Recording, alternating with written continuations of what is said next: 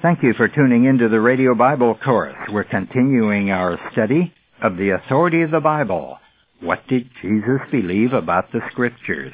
Well, he believed them. He believed all those fantastic stories in the Old Testament, in Genesis and Exodus and Jonah. These were the Holy Scriptures, Jesus said. Now, as we deal with the life of Jesus in the Gospels, we need to be aware that his ministry was to religious people, not to those who had nothing to do with God. They claimed to have God's Word in written form. It was preserved and protected over many centuries. Those Jews who were the chosen people would not recognize Jesus as the Christ sent by God according to the prophecies in the Old Testament. Why, even his power and authority over nature through signs and wonders did not convince them. Since they rejected him and his words, don't expect religious leaders today to be any different. Don't marvel that Jesus is rejected as divine from heaven and given only the respect due a human teacher. Nor should we expect the religious leaders of today to accept the scriptures as authoritative, seeing that the one who was the authority from heaven is not taken seriously as God's only spokesman. Jesus and the written word are inseparable. Jesus is the Old Testament fulfilled. And because God has spoken through him, he is God with us and is called the Word, which means the true expression of God. He came as the image of God. And he said, If you have seen me, you have seen the Father. He also said, If you hear my words, you have heard what the Father is saying through me. Everything God wanted to say to men on the earth, he said through Jesus Christ. And everything God wanted to be to men on earth, he was through the person of Jesus Christ, who was God the Son. And every deed God wanted to perform, he did it through Jesus Christ, this God-man who was sent from heaven. We find that when a man has complete faith in Jesus Christ as the Savior from sin, we discover that he also has complete confidence in the book that reveals Jesus. It's so important to believe the Word of God. Among Lutherans in the Missouri Synod, a survey taken 20 years ago of the leaders of seminaries and the headquarters staff revealed that only 51% of them accepted the Bible as the inspired and inerrant Word of God. Consider that. These were the leaders of the seminaries and the headquarters staff. But among the laity, the survey revealed that 83% of the people in the churches, in those Lutheran churches, believed that the Bible was inspired and inerrant.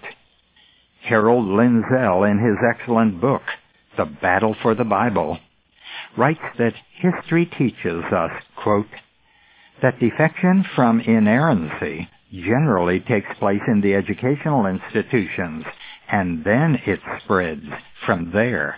Close the quote. Southern Baptists are much different. Their scholars did not get their degrees in northern liberal institutions, and many of them did not go to foreign universities where the problems and attacks against the Bible originated. Most Southern Baptists still believe the article in the 1925 Statement of Faith which says, quote, the Holy Bible was written by men divinely inspired and is the record of God's revelation of himself to man. But not all Baptists agree with the Bible's infallibility. Dr. Robert S. Alley of the University of Richmond was one of these who disagreed. He wrote, quote, the idea of verbal inspiration is inconsistent both with human experience and the message of Scripture. Many who promote infallibility of the Bible are simply dishonest, he wrote. And then he added in another place, Adam, Eve, Noah, Jonah, these were fictitious persons who proclaimed a truth. The former editor of the Christian Index, a Southern Baptist Convention publication in the state of Georgia, wrote, quote, I do not believe that Adam and Eve were one man and one woman. I believe the terms Adam and Eve represented mankind and womankind. Well, we who do believe the Bible need to ask, was Paul wrong then when he wrote 1 Timothy 2? which said, Adam was not deceived, but the woman being deceived was in the transgression. And he talked about the temptation of Adam and Eve in the Garden of Eden. Paul also wrote about the first Adam and how he sinned and how death came into the world through Adam's sin. That was in Romans 5. Yet this editor wrote that he didn't believe that Adam and Eve were one man and one woman. Well, we also need to ask, was Jesus wrong in Mark chapter 10 when he referred to the creation story and the first man and the first woman? That's a clear reference to the Genesis story. Well, for many years, the Bible has been discredited by intellectuals, by educators, and even by religious leaders. The Bible to them is a great book, and the writers say some things that are inspired, but, they claim, the Bible is the product of human authors. Well, that being the case, there is no certain or authoritative word from God to us. And we are forced to find truth within ourselves, each one on his own. If that be the case, can we be sure of anything? No, we can't. Man's condition in the Old Testament was not unlike man today. Isaiah said, Who hath believed our report? And to whom has the arm of the Lord been revealed? Not many of today's theological scholars accept the idea of inspiration that would make the Bible the true record of God. They claim only the thoughts, not the words in the Bible, could be inspired. They claim the Bible has both scientific and historical errors, that it contains miracle stories that are myths, and that it is in conflict, they say, with modern scholarship.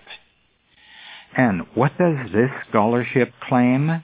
It claims that many portions of the Bible were not even written by the authors whose names are given in Scripture, but by someone else who assigned it a biblical name. I'm reminded of what Paul wrote to the Thessalonian Christians. He said, And we thank God constantly for this, that when you received the Word of God, which you heard from us, you accepted it, not as the Word of men, but as what it really is, the Word of God, which is at work in you believers. Some scholars today say some of the Bible's books are forgeries. Moses, for example, did not write the first five books, they say. And Daniel, they say, did not write the book that carries his name. Well, what did Jesus think of that? Listen to Jesus in Matthew chapter 24 verse 15. So when you see the desolating sacrilege spoken of by Daniel the prophet standing in the holy place, then let those in Judea flee to the mountains. And it was in that passage where Jesus foretold a coming tribulation when awful judgment would come on this earth. And he said, Daniel predicted the beginning of it. Well, Jesus was more of a scholar than the scholars are, and we can believe Jesus, but we can't believe all the scholars.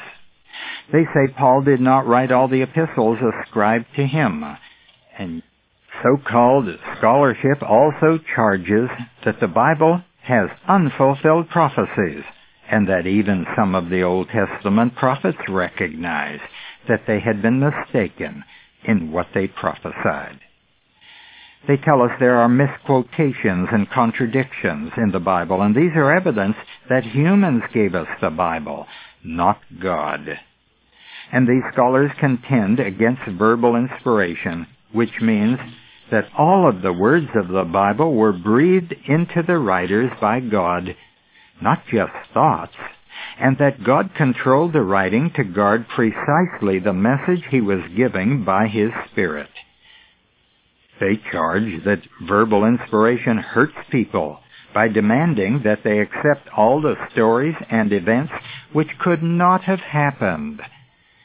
The late Harry Emerson Fosdick complained that verbal inspiration is an intellectual stumbling block over which many young people are falling when they read the Bible. And he said we are paying for it in the loss of our more intelligent young people.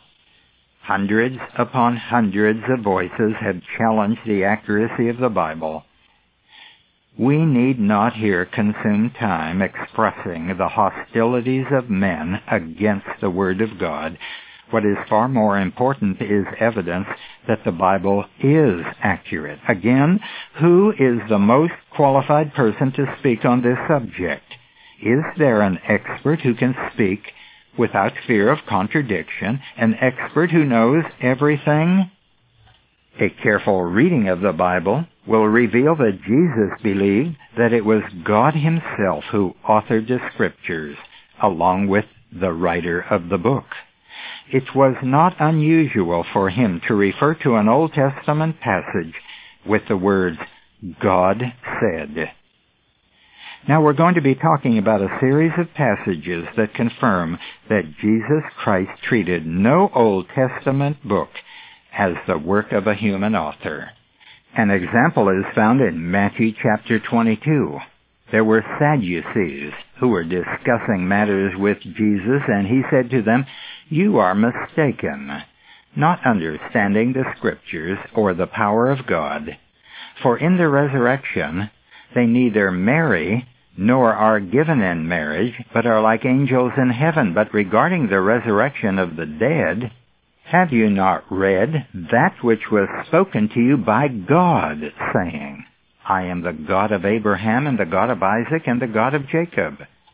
Did you notice that Jesus said, Have you not read that which was spoken to you by God, saying, and he quotes from both the book of Genesis and the book of Exodus. And he says, God was speaking that statement, yet Moses wrote it.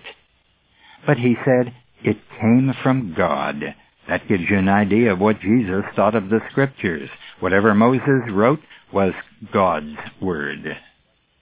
Join me next week for more about what Jesus thought about the scriptures. For those of our listeners who might be in the Baton Rouge area on Sunday mornings, we invite you to our Sunday morning Bible class at 9:15. This 45-minute class is a verse-by-verse exposition of the Bible. This class is open to the public. That's 9:15 each Sunday morning. Until next week, this is Nick Calavoda reminding you that the word gospel means good news. Our address is Radio Bible Courses, Post Office Box 14916, Baton Rouge, Louisiana, 70898. The website is rbcword.com.